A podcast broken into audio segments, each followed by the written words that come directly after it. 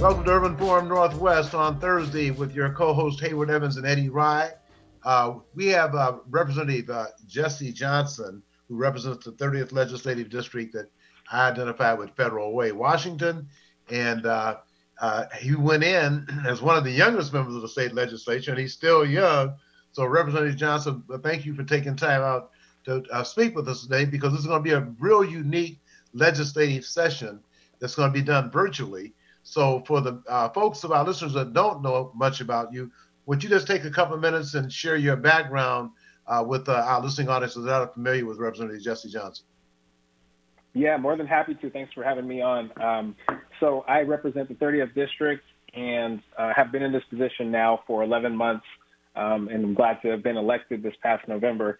Uh, I was previously on the Federal City Council, so I come from a local perspective, and I'm also a local educator. I spent uh, seven years as a high school, college, and career counselor in the area as well. What high school was that at, sir? Uh, both Garfield High School in Seattle and uh, Highline High School. Well, no, I'm gonna say what school because I'm a I'm a, a hall a go a Garfield Golden grad. so oh, yeah. I'm a bulldog too, so I I just want to hear you say that. And uh, yeah, on Federal Way City Council, how long did you serve on the City Council Federal Way? Uh, two and a half years. Uh, and I understand that you defeated a uh, a, uh, Trump supporter to win that seat. Is that right? That's right, a two-term uh, Republican incumbent. I, I, was happy to, to beat him and, and get on the council. And uh, so, this upcoming session, uh, in terms of your legislative priorities for your district and for the state and for your people, what are some of the uh, proposals and legislation will you be advancing to cure some of the ills that we have? Well, definitely for me, it's, it's starting with progressive revenue. Like we want to make sure that we're maintaining and even expanding services and not having an austerity budget. So what that means is we're going to have to pass um, some progressive revenue. And for me, that make, making sure that we're not impacting working families, but those at the top that have a disproportionate share of the wealth in this state. And uh, so I'm excited about that because that's going to enact us to be able to do some of the bold action that we need to do this year around economic justice, criminal justice reform, education, housing, healthcare. But for me personally, in our district, I want to increase apprenticeships for our young people so they can go into some of these high demand jobs in the STEM fields, in the trades, and in the med field. Uh, I also want to see us tackle police reform this year. I've been a co-chair of the police leadership team for the past seven months, and I'm working on a police tactics bill, uh, use of force de-escalation bill, and a community oversight board bill to en- enhance transparency and accountability in our law enforcement system. And in addition to that, sir, you are now uh, a member of the advisory board for the MLK Gandhi Empowerment Initiative. This uh, going to be, and I know you joined because one of your objectives is to make sure these opportunities are made available for our folks, and uh, th- that will be uh, a commitment has been made to train 2,400 2,400 uh, African descendants of the United States enslaved, to be very specific, over the next two years in that digital uh, uh, closing the digital divide. So I know that's that, go that complements what you're already doing with the apprenticeship program. So it'd be something on both sides. And uh, I guess uh, you know the next six or seven months, like everything's going to be virtual. Have you heard had any feedback on how soon things can go back to normal? Or I, am just looking at listening to Dr. Fauci, and he doesn't seem to be that optimistic until about the, I guess a, a vaccine might be here by May or something like that. Yeah, what I'm hearing is the same. It's probably going to be the spring for a vaccine that's widely distributable. Um, I know that there's been six hospitals in our state that have been selected to uh, be distributors of the vaccine once it gets here. So I think the Pacific Northwest is going to be a lead in this effort across the country. Um, but I do think it's going to be um, it's going to be a little while, and even when it's distributable, it probably won't be until next fall or winter where we feel safe going back out uh, like we did before. So uh, I anticipate this is going to be in a long haul, and we're just going to have to kind of keep going as Washingtonians, keep keep up the fight, and and really protect our family and our loved ones. I Want to see if my co-host Hayward Evans has a question or a comment for you, Representative Johnson. Hey, Representative Johnson. First, thank you for being here today. I know how busy you are right now, getting ready for this upcoming session. And uh, Eddie alluded to it. How how is that going to work? So it's all going to be zoomed in, or how are they going to do the votes? it's a great question, and I can tell you it's evolving every day. We just had our caucus advance this week to learn about what it's going to look like. Um, we are going to be virtual, which means we'll be on a, a, a platform like a Zoom or Microsoft Teams when we're at on the digital floor, so to speak, doing votes. In a way, it's going to enhance transparency because we are now going to be remote testimony, remote uh, advocacy. There'll be more people tuning in from our communities without having to drive to Olympia. Um, however, it's going to be different. It's going to, you know, it's going to take longer to pass bills virtually.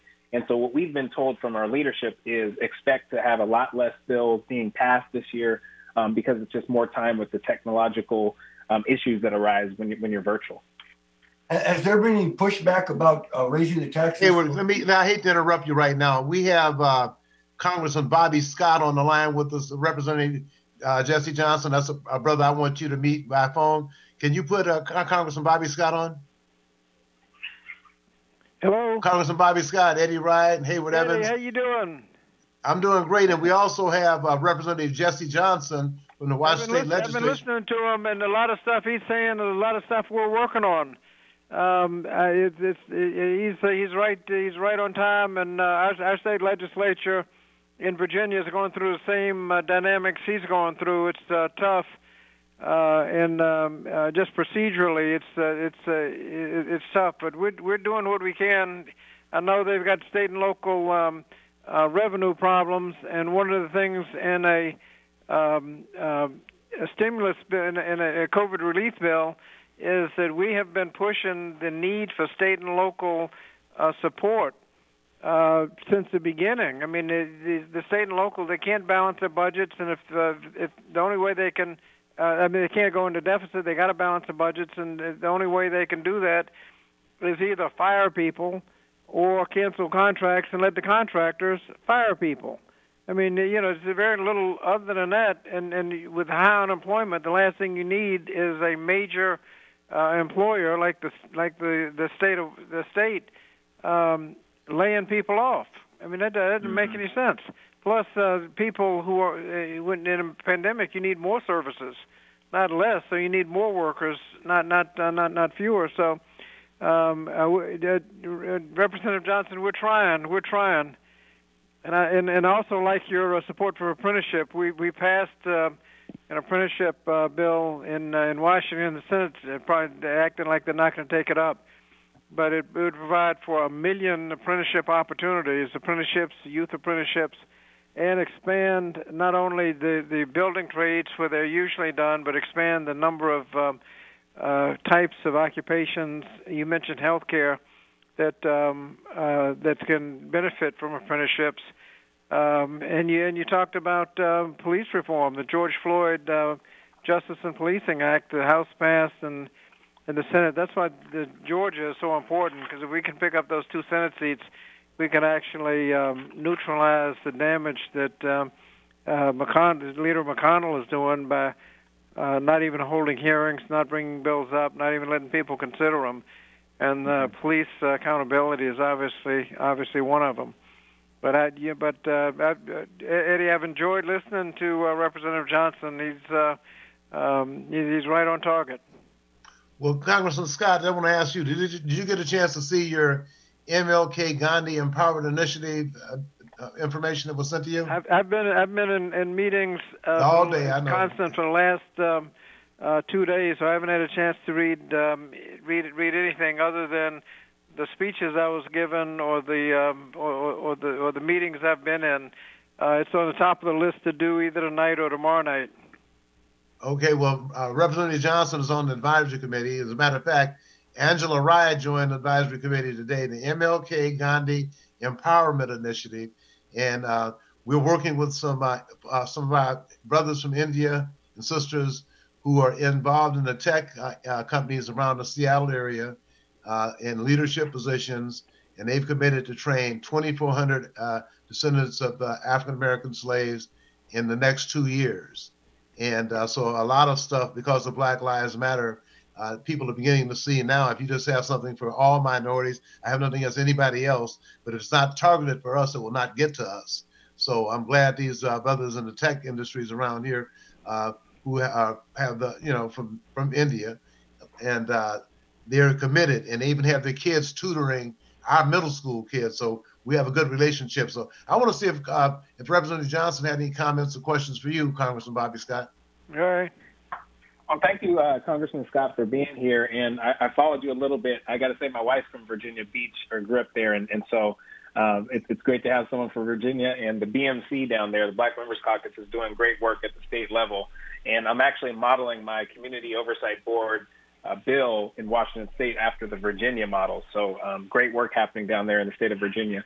Um, my, my only question really is just as you mentioned, this post-COVID economic recovery.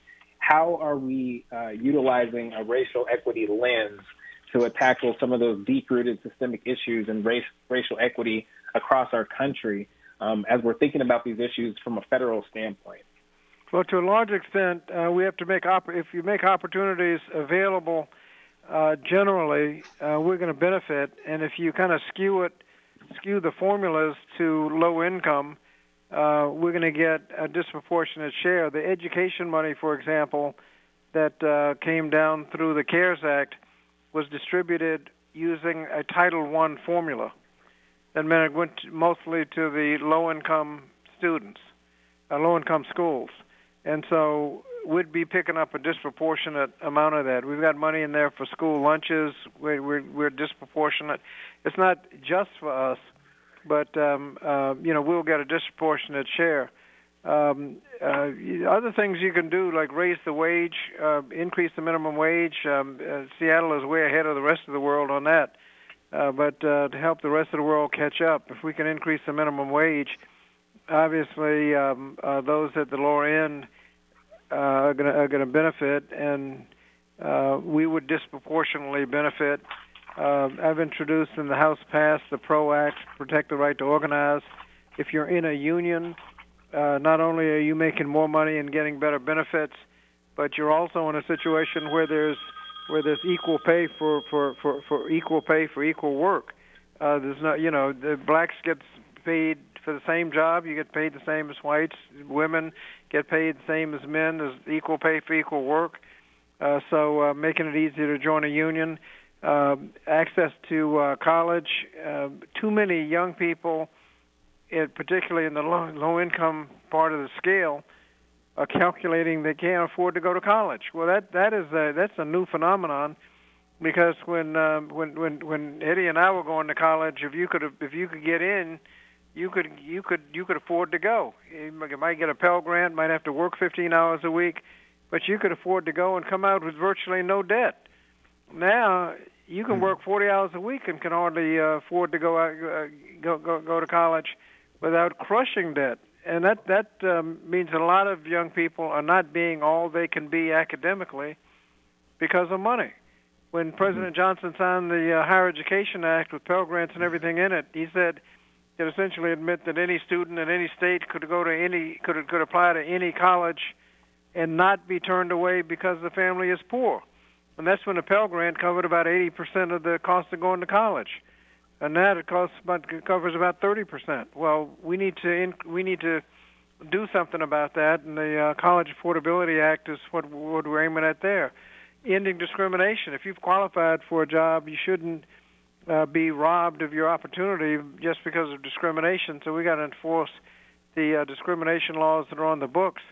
And there's one there's one area that we need a lot of work on, and that's housing opportunities, housing ownership opportunities. That's where most middle class families get most of their um, their wealth through equity in their homes.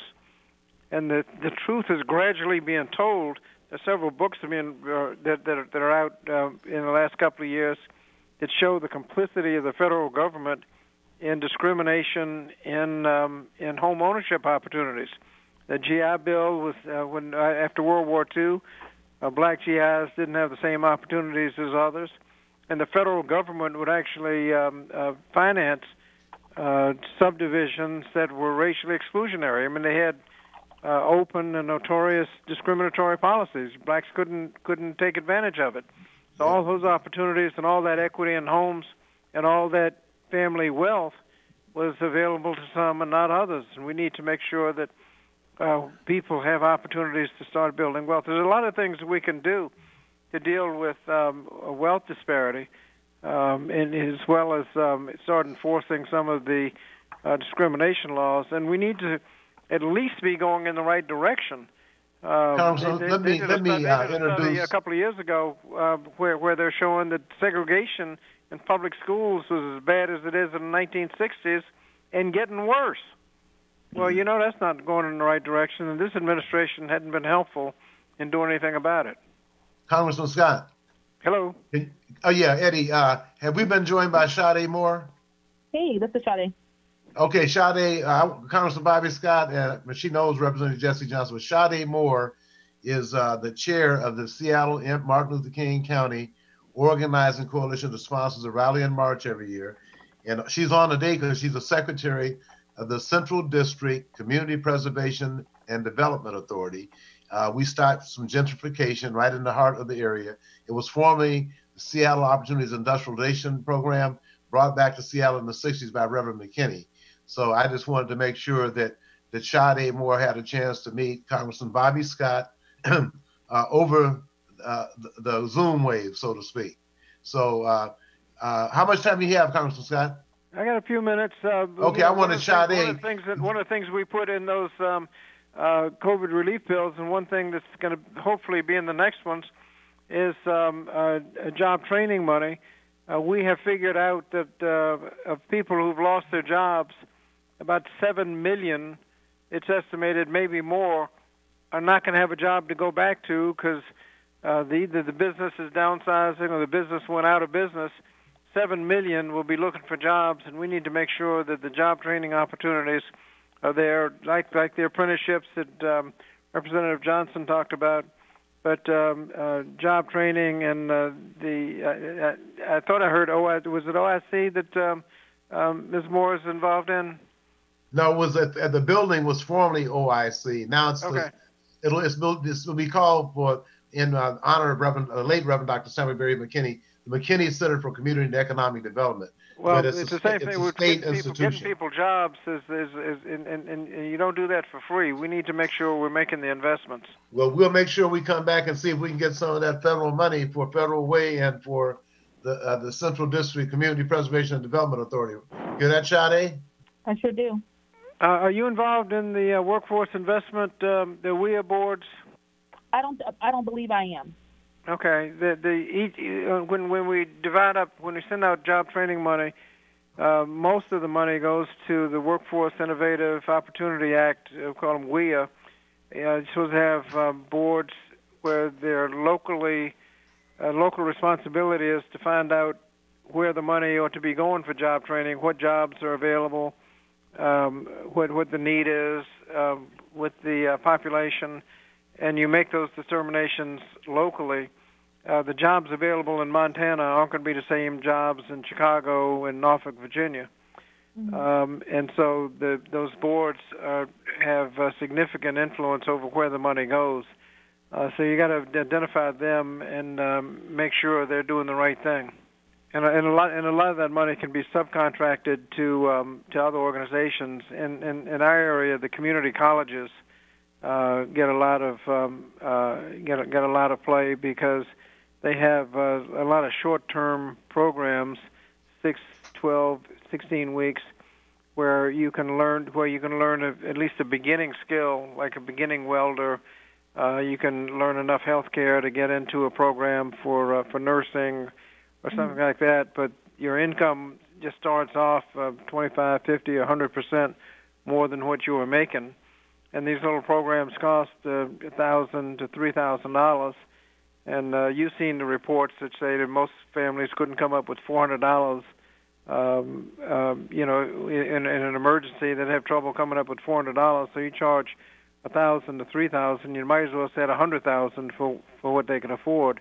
Mm-hmm. Uh, but the um, um, the board, the WIA boards, the job training uh, programs are actually subsidizing that uh, either 50 or 100 percent, so that people can take advantage of those programs. And so that's been um, that's something we're doing in Virginia, and it's been it's just getting started out, and it looks uh, like it's going to be very successful. That's excellent. Yeah, um, the CDCPDA is is um, obviously looking to adopt a similar model, um, but um, we do have quite a bit of ways to go, and uh, Eddie is very much well aware of that. Um, we've I want I don't want to say we we're just getting started. Uh, the work has been ongoing, but you know since the adoption of our board um, and our executive team, as well as some collaborations with community members and organizations, um, it's just a matter of um, you know bringing the facility back to life, which is one of our number one uh, goals at this time. Um, which again is going to be you know the the, the platform for, for housing all of these wonderful um, opportunities um, to bring back businesses and, and various education models to the black and brown community. Well, you talk about bringing back businesses. A lot of businesses, you know, things like restaurants and small businesses. A lot of them, when you start them, the, the they're they're very speculative things to get into. I've heard a restaurant, half of them don't last two years. Mm-hmm. That's in good times and you start closing them up every couple of months and uh, keeping them closed uh, during the pandemic, or, or open them up, but you can only have half the people you usually have. Uh, a lot of these uh, small businesses are going to go under. Uh, the PPP kept a lot of them afloat. Uh, the PPP program kept a lot of them um, afloat. Uh, but we've got to come back with some more money. Uh, otherwise, a lot of them are just going under and not coming back. Representative Johnson, are you still on? Okay, he's gone. Okay, all right. Well, uh, Shaude', do you have uh, any other questions or comments for, uh, for Congressman Scott? I don't. I just, um, you know, at some point in time, I mean, obviously with the way things are right now, um, looking forward to just, you know, um, partnering more and uh, hopefully we can, you know, put our heads together um, or work through Eddie to put our heads together um, to you know continue to uplift and and and rebuild. Well, and we're going to try to, to pass another stimulus package. Uh, people keep uh, complaining that um, you know the the money isn't that far apart. Why can't you just split the difference and help some people? Uh, mm-hmm. The problem with the um, negotiations isn't the money; it's the policy. Because if you don't get the language straight, you don't know what you where you spent the money.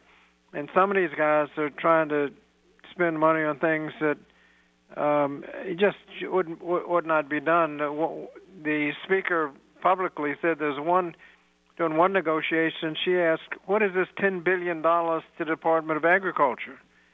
What is that for?" And the answer was, "At the secretary's discretion." He's going to make it up and and and and and fund all his programs he wants without any legislative oversight he's going to lavish money on his friends and political associates without any guidance at all. Um, the, the Speaker Pelosi said, "I don't think so. Uh, we got to do a little better than that." I know we've got we've, I've got some uh, military construction projects in my district that got defunded because the president took the money in to build his uh, border wall in Mexico.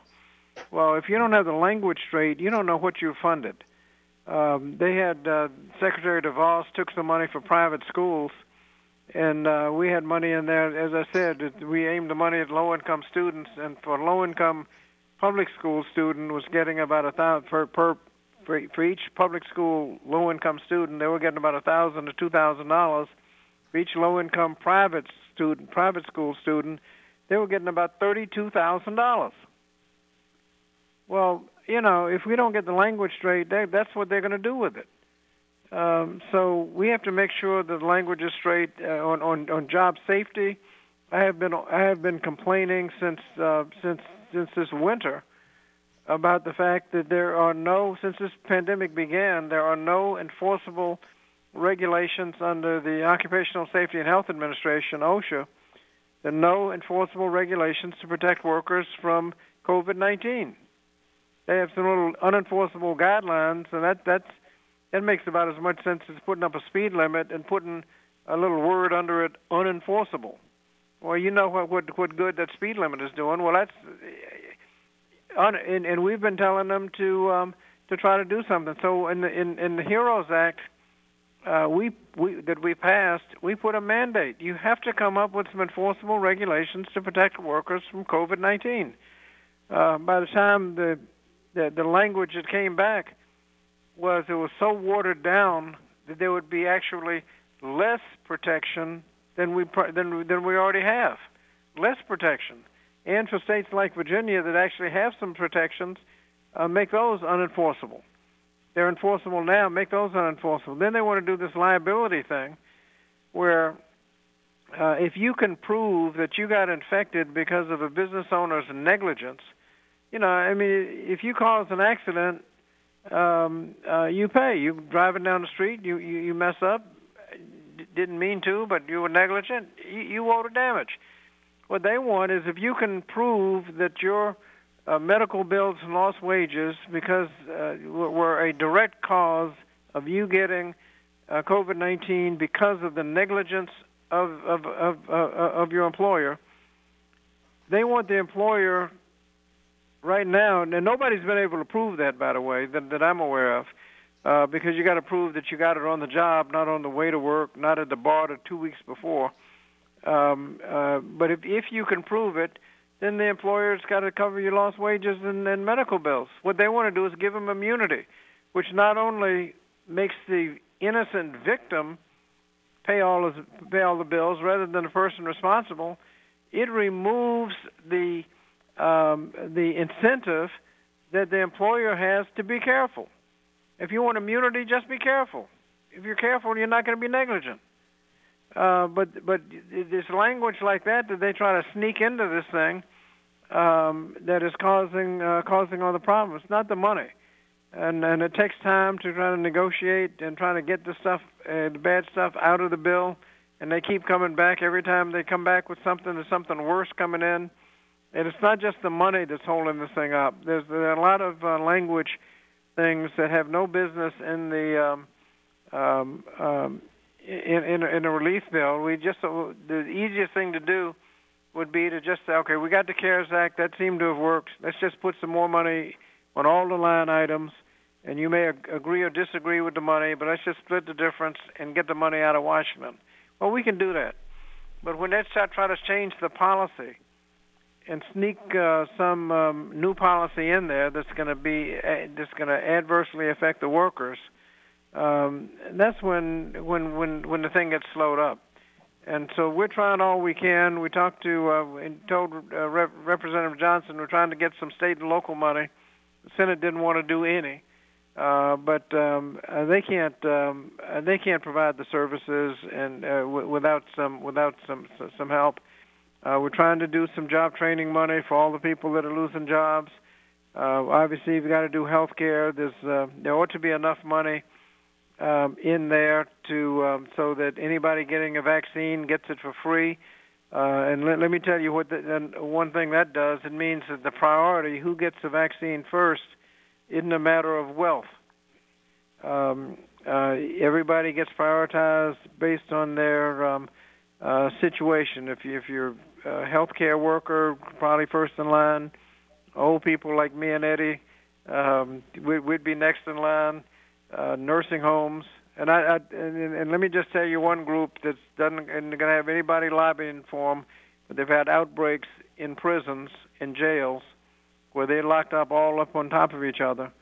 Uh, guards coming back and forth um, uh, in in the prisons and back out in the community. People get picked up for drunk driving. They're in the jail for for for for, for a couple of days, and then they're back out. Uh, you don't want um, um, uh, situations where you've got a lot of people um, uh, infected all in one place uh, in your community. So that's something that's going to be uh, you got to figure out what what you're going to do with them. Uh, I, was, got, I want to see if uh, has uh, Rita Green joined us yet, Eric? She's on the line. Oh, uh, uh, and you've also Chairman, got school, I mean, you've Congressman, I also just want to let you know that to, uh, to, to to to worry about if they you're going to make them go to school.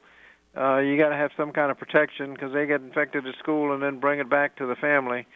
Uh, so there, there's a lot, but but one thing, if we if we pass a COVID relief bill, the the vaccine ought to be free, so it's not who can pay. Okay, Congressman. Uh-huh. We have uh, the chair of uh, the Washington, Oregon, Alaska NAACP on the line. Her name is Rita Green. And I think I shared some information with you about what's happening in the city of Seattle. So, uh, Shaude', are you still on? I am. Okay, well, uh, Rita Green, are you on? I am. Well, the House Education Chair of the ed, uh, the Chair of the Education Labor Committee, Congressman Bobby Scott from Virginia, is on the line right now. I've since shared some information with him, and uh, uh, uh, Rita Green can give you like an update, sir. If you have time, we certainly would appreciate it.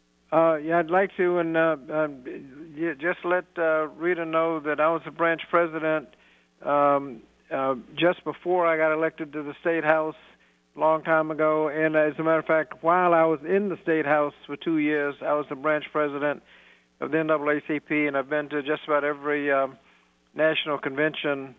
I don't think I've met, Yeah. missed one in the last 25 years. Yeah, and I met you at our convention in I think Baltimore and Philadelphia a couple of years back. too. Okay, I've been. I, I remember going to both of those. Yeah. Yep. So, uh, what's up in Seattle?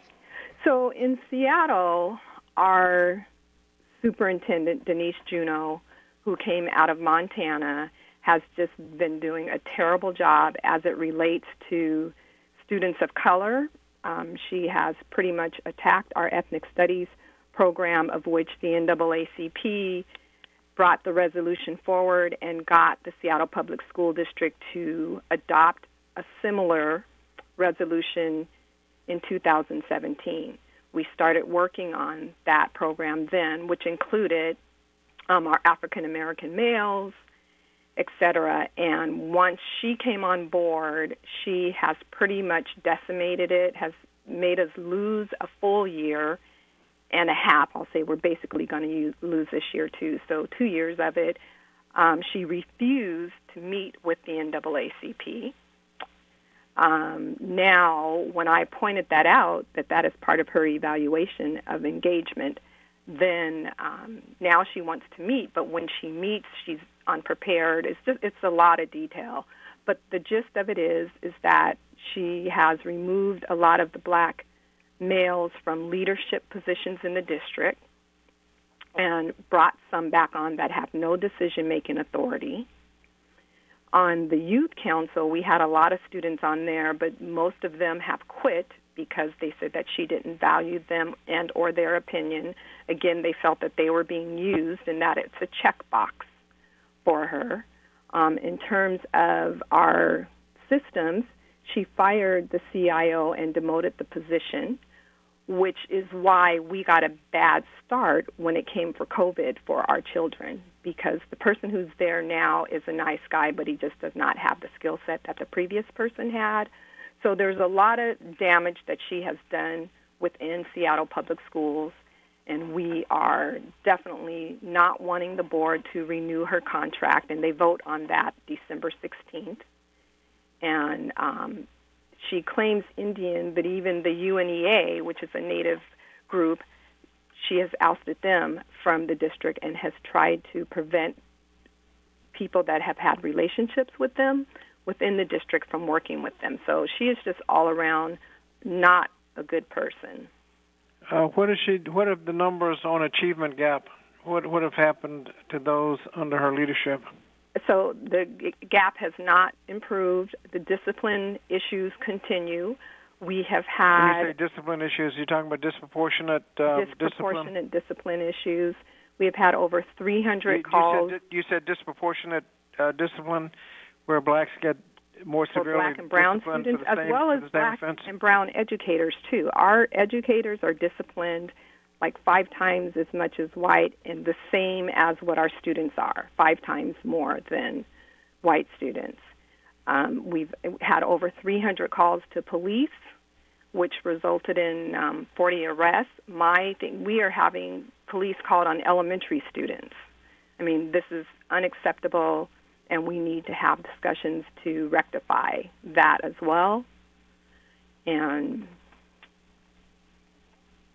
Elementary students. yeah, so I spoke to one mom. Her son was 10 years old, and the police was called on him. The teacher called the police on him two hours after the incident had occurred.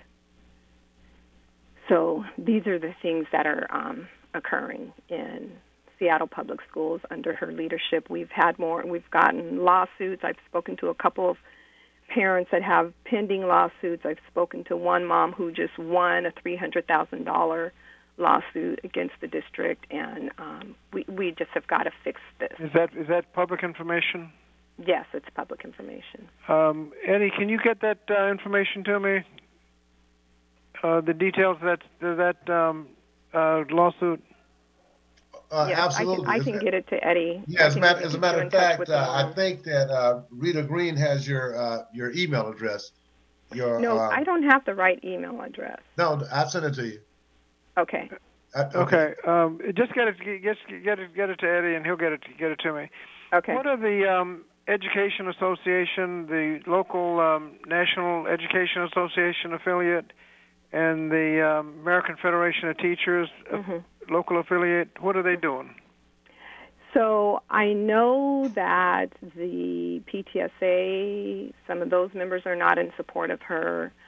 I have been in touch with SEA, which is the Seattle Education Association, and have not gotten good remarks um, from her. Have not been in touch with the AFT or um, NEA. Uh, get in touch with them because if they're not support, her name is on several lists for Secretary of Education.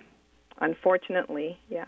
and um, uh, if the uh, local National Education Association affiliate and the AFT affiliate have problems with her, Mhm. um, that uh, information needs to be uh, known to their national organizations. Okay. I will get in touch with them. Good. Uh, Eddie's um, told me about the um, um, people that lost their jobs when she came in. Mm-hmm. So Right, um, and- yeah, just, and just, what I'll just, say, you know, get, um, get that openly is make sure we get that, enough information so that um, um, you know we can we can deal with it if we have to.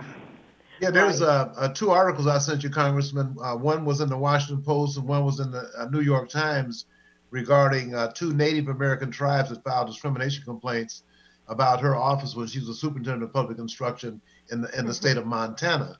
And obviously, the Seattle School Board did not care or didn't do their due diligence, or maybe they made a deal that she's going to come in and fire all these black folks. Well, That's one or you the other, know- but I think Leslie Harris was the chair of the board at that time and is Yeah. still making excuses for her. Yes. And so they used an agency, and so I have called into question the agency that they used because, given the article and the issues that were happening in Montana, she should have never even been on the list to have been part of the interviewing process. And um, to be transparent, I did support her when she originally came here. I thought she was going to do some really good things, and she has just turned out to be a dead. And so that is a mistake that I made um, in supporting her. Okay, well, uh, just make sure that uh, Eddie gets information uh, because um, um, the more organizations that have formal positions um, are helpful. What you know, trying to tell somebody, well, somebody told me this or somebody told me that, Mhm. is is not as helpful as the state NAACP has taken a position in opposition. Right. Oh yes. Okay. Good, good, good. Well, we Okay. we we we we still uh, we we've got a lot of work to do, and in We terms do. of education money, we're trying to send the money where it, where it can make the most difference. Um, we have got to deal with the achievement gaps, the pandemic, and this distance learning thing. The ones who are achieving well uh, tended to do okay when it um, uh, with the um, uh, distance learning. Those at the bottom of the achievement gap seem to be doing the worst. So the Yeah. achievement gap has gotten gotten worse. A lot of people have just not learned at all. I've seen some uh, studies that show people actually have been regressing. And Yes. so I think our first decision for education is what are we going to do with the summer. Um, my view is, you know, we're doing we're, we're doing catch up. We can't we don't do summer vacations when we're No. in a catch up mode. Right. And um, and that's gonna that's gonna cost some money. And I, I, I don't think we can just tell people cancel summer vacations and and spend and add a couple extra months to your school calendar. I, I don't think we the federal government can tell people that without a check attached to the notice. Mm-hmm. And so uh, we're gonna we we've got a lot of um, a lot of consideration, but uh, this this um, education deficit has um, um, and, and the, one thing I've, I've agreed with um, uh, Betsy DeVos on uh, some some um, a lot of school divisions ask for waivers on the assessments. Um, uh, you know, say well it's hard, it's hard. You know, we got and and she wouldn't do it she would not give any she would not give any leeway now obviously you can't do as good a test situation as you could if, if you had all the students sitting up in a classroom but she would not give waivers Mhm. and and and and if you gave the waivers then you wouldn't know how bad it is There you, you go. got to Right. do the testing to have some clue as to how far behind and who's behind and Right. so you know uh, where to put your resources and so that's the one thing I've agreed with um, with the Secretary of, of Education and not Okay, well, those look, waivers. Congressman and Rita, we are out of time. And Congressman, I certainly appreciate you, and I got to have you on more frequently because you really give us the nitty gritty about what's happening and how to get involved and get engaged. But I want you to make sure you look at that MLK Gandhi Empowerment Initiative when you get time, because we will definitely be needing some support from you. And uh, Rita's doing an outstanding job, Congressman. I'll let you know that she has been in the forefront and some of her own folks have attacked her for doing it, and she's standing up for all of our people. So thank both of you very much, and be speaking Okay, with you soon. you. Have a great day. Okay, all right all right, all right all right thanks thanks for having me up give me a Okay, call when, when you need me again okay then, Congressman Scott. Thank you very much. all right take it easy Okay then, we're gonna take this break, Eric, and I guess we'll take one at the end too. Hi, my name is Mian Rice, the Diversity of Contracting Director for the Port of Seattle. As a public agency, the Port of Seattle serves the community, and our investments should benefit everyone who lives and works here. The Port is committed to equity, diversity, and inclusion, and to leveling the playing field. That means continuing to open doors to contracting opportunities to all, especially women and minority owned and disadvantaged businesses. How can you participate? List your business in Vendor Connect, a database of contractors. Attend PortGen workshops to learn how to do business with the port. Learn more about contracting opportunities at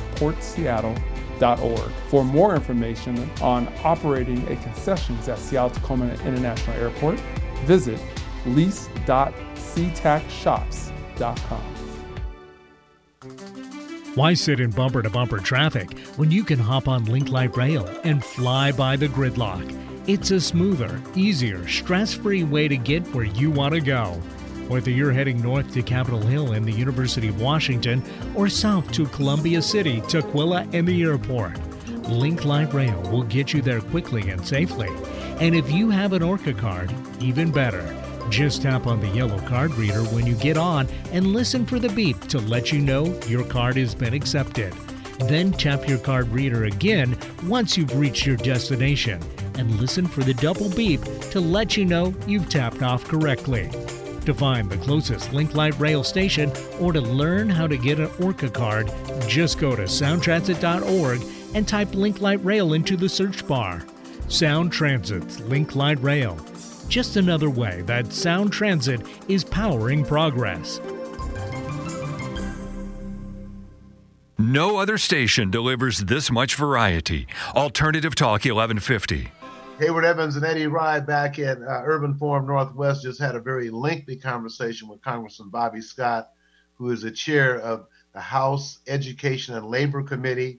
And as he just mentioned uh, with that interview with Rita Green, that uh, a lot of folks have to go through him to get appointments in various educational organizations and in the Secretary of Education. Our next guest is also an educator. His name is Jesse Hayes Fourth. Jesse is the president of uh, the Red Tail Hawks Flying Club in Seattle and does a lot of work with the youth program. And they have a big event coming up on Saturday. So Jesse Hayes, Hayward Evans, and Eddie Rye here. Welcome to Urban Forum Northwest. And tell our listening audience about some more of this good work you're doing for the young people. Oh, glad glad to um, be on the line. Uh, thank you so much, sir. You got an event coming up. Tell us about the event that's happening. Oh, okay, yeah, sure. We we've got the uh, Future Thrust Awards uh, online. Uh, normally it's in person, but obviously uh, under the current circumstance, we are doing a Zoom session at uh, five uh, thirty on Saturday. Um, need need to register, and you can uh, find the event link on uh, Facebook. It's um, just look for the Red Tail Hawks um, Flying Club on Facebook or Red Tail Hawks uh, BPA and uh, it should pop up pretty quickly. Now, tell our listening audience that don't know about uh, the Flying Club exactly the kind of work you guys are doing. And I think the last time we had you on there, you were trying to seek funding to, to buy your own airplane because you're having problems uh, being put in the back of the line for the students to go up and learn how to fly. Oh, absolutely. You know what? In spite of the uh, the pandemic, uh, it's been a bang up year for the Red Tail Hawks. Uh, we have continued to uh, serve uh, the the uh, underserved and, and the underrepresented um, to uh, show youth um, um, uh, a, a, a pathway into the aviation industry. We uh, use aviation to uh, enhance the STEM they're learning in school, and and if they are interested, we help them learn to fly. But at the end of the day, there are lots of careers in the aviation industry, and and we are underrepresented in all of them. So uh, we um, introduce them to everything uh, throughout the year. Uh, and so, um, so yes, we are we are uh, in the middle of a campaign. We call it the 1,100 campaign, and um, we are looking for a thousand individuals to, to give us a hundred dollars, or uh, a hundred companies to give us a thousand dollars, so that uh, we can um, move forward with our equipment purchases uh, next year. We've been doing pretty well actually. We are we are eighty percent eighty percent towards our goal. Uh, so um, if folks uh, you know have it in their hearts here at, the end of the year to uh, help us get over the finish line, that would be absolutely wonderful. Well, tell us a little bit about uh, the, how many students have you trained? Where do they go? How long does it take? Um, some of the listening listeners might want to have uh, an interest to uh, get their youngsters involved, or they might be listening themselves, a young person. Uh, is there an age limit, whether prerequisites to get into the flying club to actually get in a cockpit? Right. So the truth of the matter is, you're never too old or too young to, to become a red tail hawk. Uh, but we do have some age requirements for some of our programs, and so for the youth program, we really are looking for students who are age 10 or in the sixth grade, um, and uh, you know through high school, right? Um, and we really focus on help helping them learn the basics of pilot knowledge because we firmly believe that pilot knowledge will help them no matter what career field that they choose. Um, when they are of age, meaning uh, 16 years old, uh, we um, will put them into one of our summer flight training programs and, and, and help them work towards having the knowledge and the skills to solo an airplane by themselves. Um, and that, at that point, it becomes a little competitive, you know, just because of limited funds, quite frankly. Uh, if we had funds for everybody, we, we would take care of everybody. But but the ones that do the best uh, are are awarded uh, scholarships to go on to earn their uh, you know, private pilot's license. And uh, and this year we've actually been blessed with what we what we call the uh, Jasper Harris Jr. Uh, scholarship, and um, and so we we actually have a, another stream of funding that that's coming in to uh, support our college students. So when they leave the youth program and they go off to college, as long as they stay connected to the Red Tail Hawks, we're going to do what we can to help them continue their learning um, in college. So. How many of the Red Tail Hawks uh, students that you've taught, how many of them uh, have actual pilot license? Um, so, uh, so, so that's that's a, that's a that's a good question. I, I put it this way: uh, we've been at it for um, five years, um, and uh, in that five years, we have produced um, 19 individuals with with uh, some kind of pilot certificate. So some some of our, our, earlier students have progressed all the way through um, certified flight instructor, right? And, and, so they're out making a living as as an instructor. Uh, we've had we've had a couple others that um, um, that joined us um, and have instead of becoming an instructor have decided to go the commercial route and are now flying uh, for for airlines. Um, and so uh, so um, um, so that's you know that that's the gamut. We have several that are in college right now, right, uh, who are uh, private pilots, and and they're working on their instrument ratings and their commercial ratings and those kinds of things. Um, I want to see if uh, kids, the most most of our kids at this point. Okay, go ahead. I'm sorry. No, I just want to see if my co-host Hayward Evans had a question or a comment for you. You know, Jesse, I'm so proud of this program. I mean, cheese and crackers. You ought to be just. I mean, just. I'm just ecstatic now, what about some of the older people? You, you were alluding to there might be something for older students, say in their 30s or even older. How could they get involved? Is that possible? You, know what? You know what? Uh, you know, all things are possible. Uh, like I said, you're never too old or too young to become a red tail hawk. You know, the folks that come in in in their you know who are mature you know, we uh, we look for them to help us um, mentor the kids and, and, and coach them and those kinds of things. And if they're interested in flying, uh, we we we do try to provide some financial incentives to help them learn. I mean, we can't help them at the level that we do the youth, but at the same time, um, we we uh, are um, promised some funding from uh, MJ Murdock um, that. Uh, will allow us to grow our instructor corps.